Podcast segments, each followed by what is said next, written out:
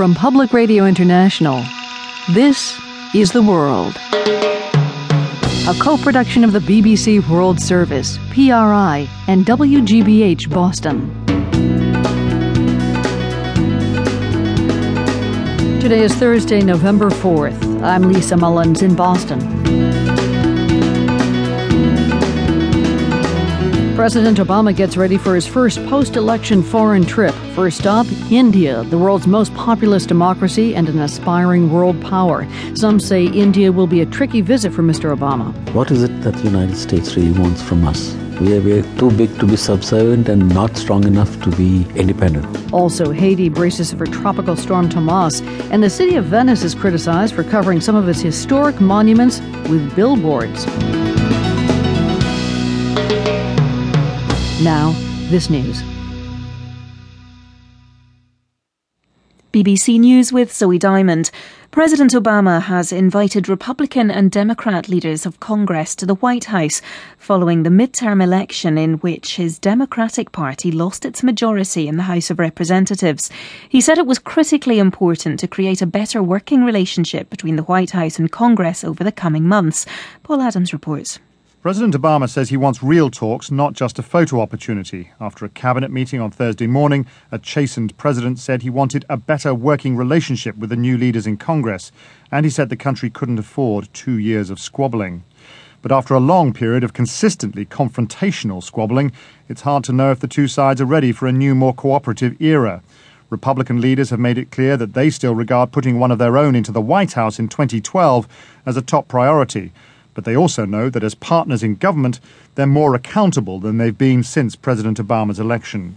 The UN Development Programme says some of the poorest countries in the world are making the fastest progress in improving the quality of life for their citizens. It says its annual Human Development Index also suggests that aid works, as the greatest progress has been made in areas like health and education, which have been the main focus for assistance. France and China have signed trade deals worth billions of dollars at the start of a state visit by the Chinese President Hu Jintao. The deals cover the purchase of more than 100 Airbus aircraft and agreements on nuclear power. A Chinese minister said the two countries would not be discussing the issue of the jailed Chinese dissident Liu Xiaobo, who was recently awarded the Nobel Peace Prize. The head of the activist group Reporters Without Borders, Jean-François Julliard, urged the French government to openly call for Liu Xiaobo's release. We expect uh, uh, an official statement by, by Nicolas Sarkozy of someone from the French government uh, asking for the release of Liu Xiaobo. Uh, the Ministry of Foreign Affairs, Bernard Kouchner, already did it a few weeks ago, but it's not enough. We, we just expect that someone will do it during the visit, during the presence of Hu Jintao in France.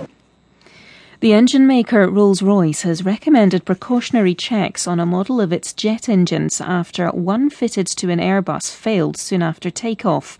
The plane, operated by the Australian airline Qantas, made an emergency landing at Singapore after what passengers described as a loud explosion seriously damaged one of its four engines. One of the passengers, Matt Hewitt, praised the aircrew for their calm reaction. They did a very good job of talking to all the passengers and those that were upset will soon calm down. They gave us continued updates on the progress. They told us the plan of action. Uh, it seemed quite straightforward. They were going to attempt to drop enough fuel to lighten the load and then try and come in for a safe landing. They just had to spend so much time in the position, losing fuel, obviously, over Indonesia in such time as they could land. This is the latest world news from the BBC. The Serbian President Boris Tadic has apologised for the massacre of Croat civilians by Serb forces during the war of the 1990s. He made the apology during a visit to the Croatian town of Vukovar. More than 200 Croats were murdered at a pig farm near the town in 1991.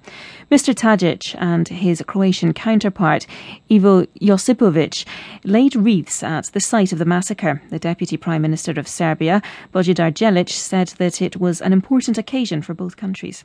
It is a historical moment, extraordinary.